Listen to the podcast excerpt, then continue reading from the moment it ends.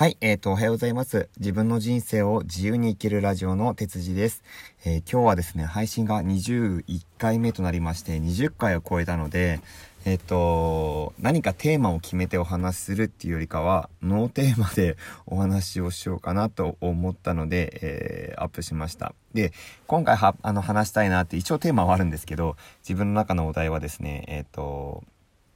最近自分の好きなことが増えてきたです。はい。で、あの、なんだろうな、これ好きなことが増えてきたっていうか、好きとはまたちょっと違うかもしれないんですけど、自分の中でなんかこう必要なことが何なんだろうとか、必要なものって一体何なんだろうかっていうのが、結構結構明確になってきたんですよね。で、あの、ちょっとだけツイートにもしたんですけど、えっ、ー、と、ツイートにもした、ツイート発信したんですけど、えっ、ー、と、何かっていうと、えっ、ー、とですね、これが自分の人生どういうことをしたいかっていうのとか、理想の人生が明確になったところで、あ明確になったことで、えっ、と、今自分に必要なものって一体何なのかっていうのが結構こう分かるようになってきたんですね。自分の中で理解できるようになってきて。で、それを改めて、こう、なんだろうな、追追いかけていく自分の理想の人生を追いかけていくと,、えーと、自分にその必要なものが一体何なのかっていうのが勝手にこう分かっていくようになったんですよ。自分で理解できるようになってきたんですよね。で僕のあのこの、まあ、ラジオの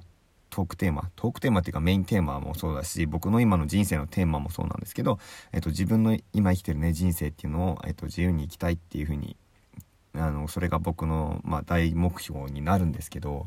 これもですね、あの、まあ、結構ね、明確じゃないとは思うんですよ。抽象的だとは思うんですね。なんだけど、僕の中ではこれが中、あの、ふわっとしてる目標でいいかなって思ってて、目標なんか、毎回多分コロコロ変わると思うんですね。で、具体的に例えばね、こういう人間になりたいとか、こういう職業を目指したいとかっていう風にしちゃうと、なんかそれに僕囚われちゃううんじゃないかなって思ってて。でなので僕は自分の人生を自由に生きてるっていう感覚があったりとかそういうふうに思えたり自分の人生をコントロールできてるって言ってちょっとおかしいんですけどえっ、ー、とそんなあの雰囲気を自分でこう感じられていたらすごく幸せだなっていうもの結構簡単簡単ではないけど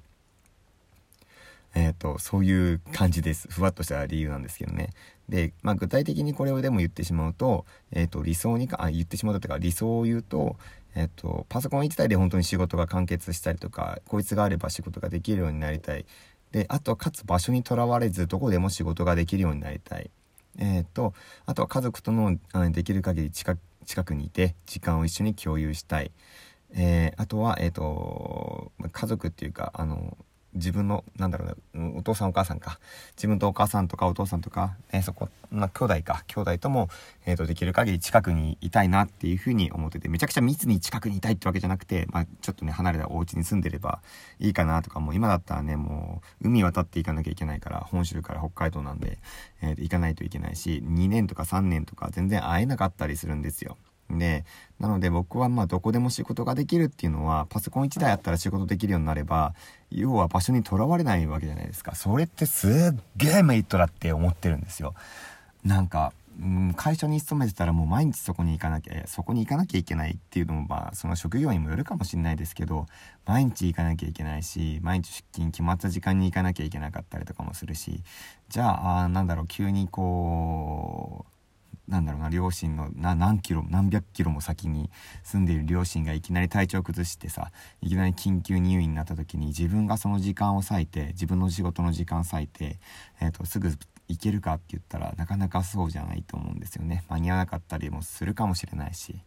えー、手遅れになるかもしれないしっていうことが考えられるからそれがすごく僕は嫌なんですよね。近くでなんか助けてあげたかったりとかえーと、寄り添えることができるようなねそういう環境を、えー、求めているので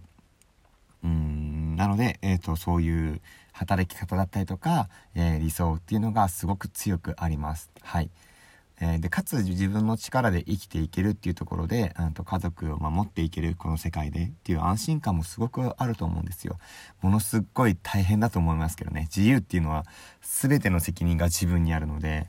あの、言い訳できない生き方だったり、言い訳できない人生だと思うんですよ。どんな人生になろうが、だってこれも全て自分の責任になっちゃうので、自分が選んだ生き方なんでね。なので、でもそれを達成するために何が必要かって考えると、あの、いろいろ必要。なので、あの、好きなことが増えてきたっていうのは、そのいろんなものを、例えばチョイスして学んだり勉強したりすることっていうのが、あの、超楽しくなってきて、で、えっ、ー、と、まあ、なんだろうな、具体的に言ってしまえば、最近だと本を読むことを、本って言ってもあの携帯電話でねダウンロードして僕は最近読んでるんですけどあのそれもちょっと前に話したなラジオでどっかで、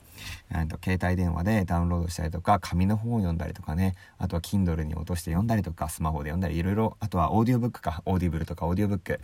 うん、で Amazon のやつですね。で、えっ、ー、と音声として聞いたりとかっていろいろあるんですけどオーディオブックは僕やってみたんですけど、うん、あんまりでした。あんまりっていうかなんかこう集中しないと聞けなくい人間だったのでやっぱり目で見るっていうのが僕の中では良くてかつスマホで手軽で見れるのがめちゃくちゃいい。なんか Kindle 出してとか本出して読むとかっていうよりかは携帯電話サクッと読める方が多分今の僕のライフスタイルには合ってる時間がなかなかないからね。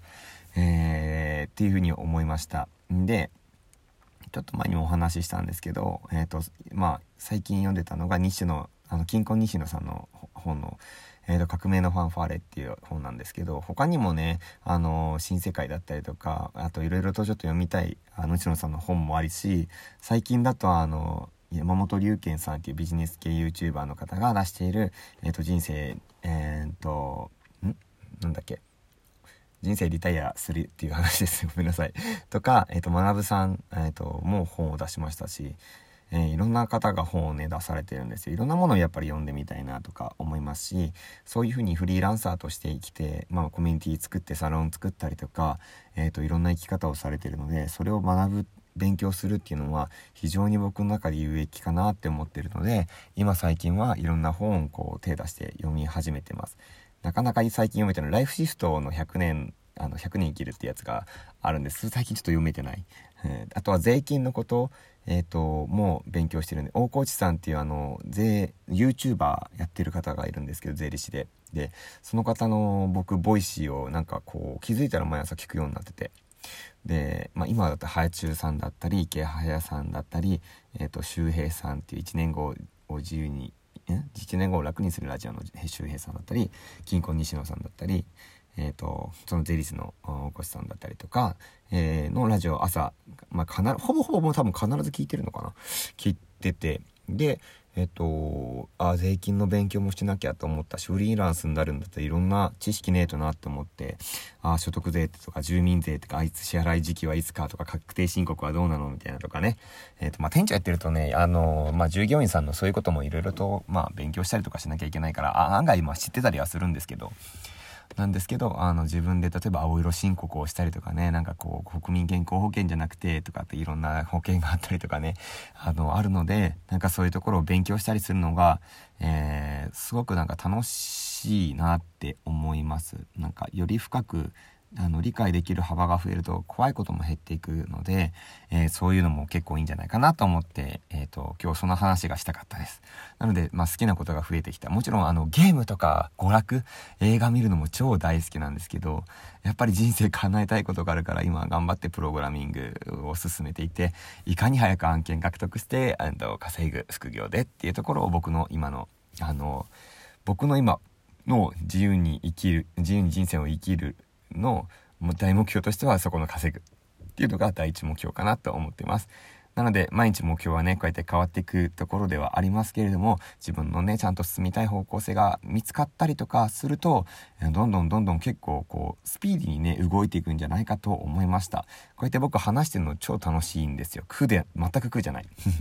なので、えっ、ー、と、続けていければなと思っています。はい。えっ、ー、と、35歳でこんなね、なかなかノースキルなおっさんが配信しててもなかなか聞いてくれる人はいないかもしれないけど、えっ、ー、と、まあ、一人でもね、需要、あの、いいねつけてくれたりする方もいらっしゃるし、ヒマラヤの方では、えっ、ー、と、びっくりすることにね、あの、7人の方がフォロワー、フォローしてくれてて、えって、あの、全然僕あっち、あの、見てなくて、ラディオトークの方は、えっ、と、携帯でね、よく見てるんですけど、なんかヒマラヤの方はちょっとあまりよく見てなくて、あんまり投稿できてないからなんですけど、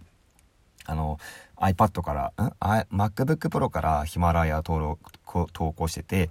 iPhone で投稿してるのがラジオトークなんですね。ラジオトークめちゃくちゃやりやすいんですけど、パソコンで録音してアップロードするっていうのがヒマラヤはちょっと大変だったので、あの、あんまりこう、なんか時間決めて配信とかできてないんですけど、適当に配信しちゃってます。はい。で、まあいいや、えー、こんな感じで今日は終わりたいと思います。なので、えっ、ー、と、好きなことを増やすためには自分の理想の人生をちゃんと見つけていったら、えっ、ー、と、どんどんどんどん、あの、理解したいことだったりとか好きなことだったりとか今これが必要ということが分かってくると思うのでおすすめしますというお話でした。はいじゃあ今日も一日頑張っていきましょう。それではさようなら。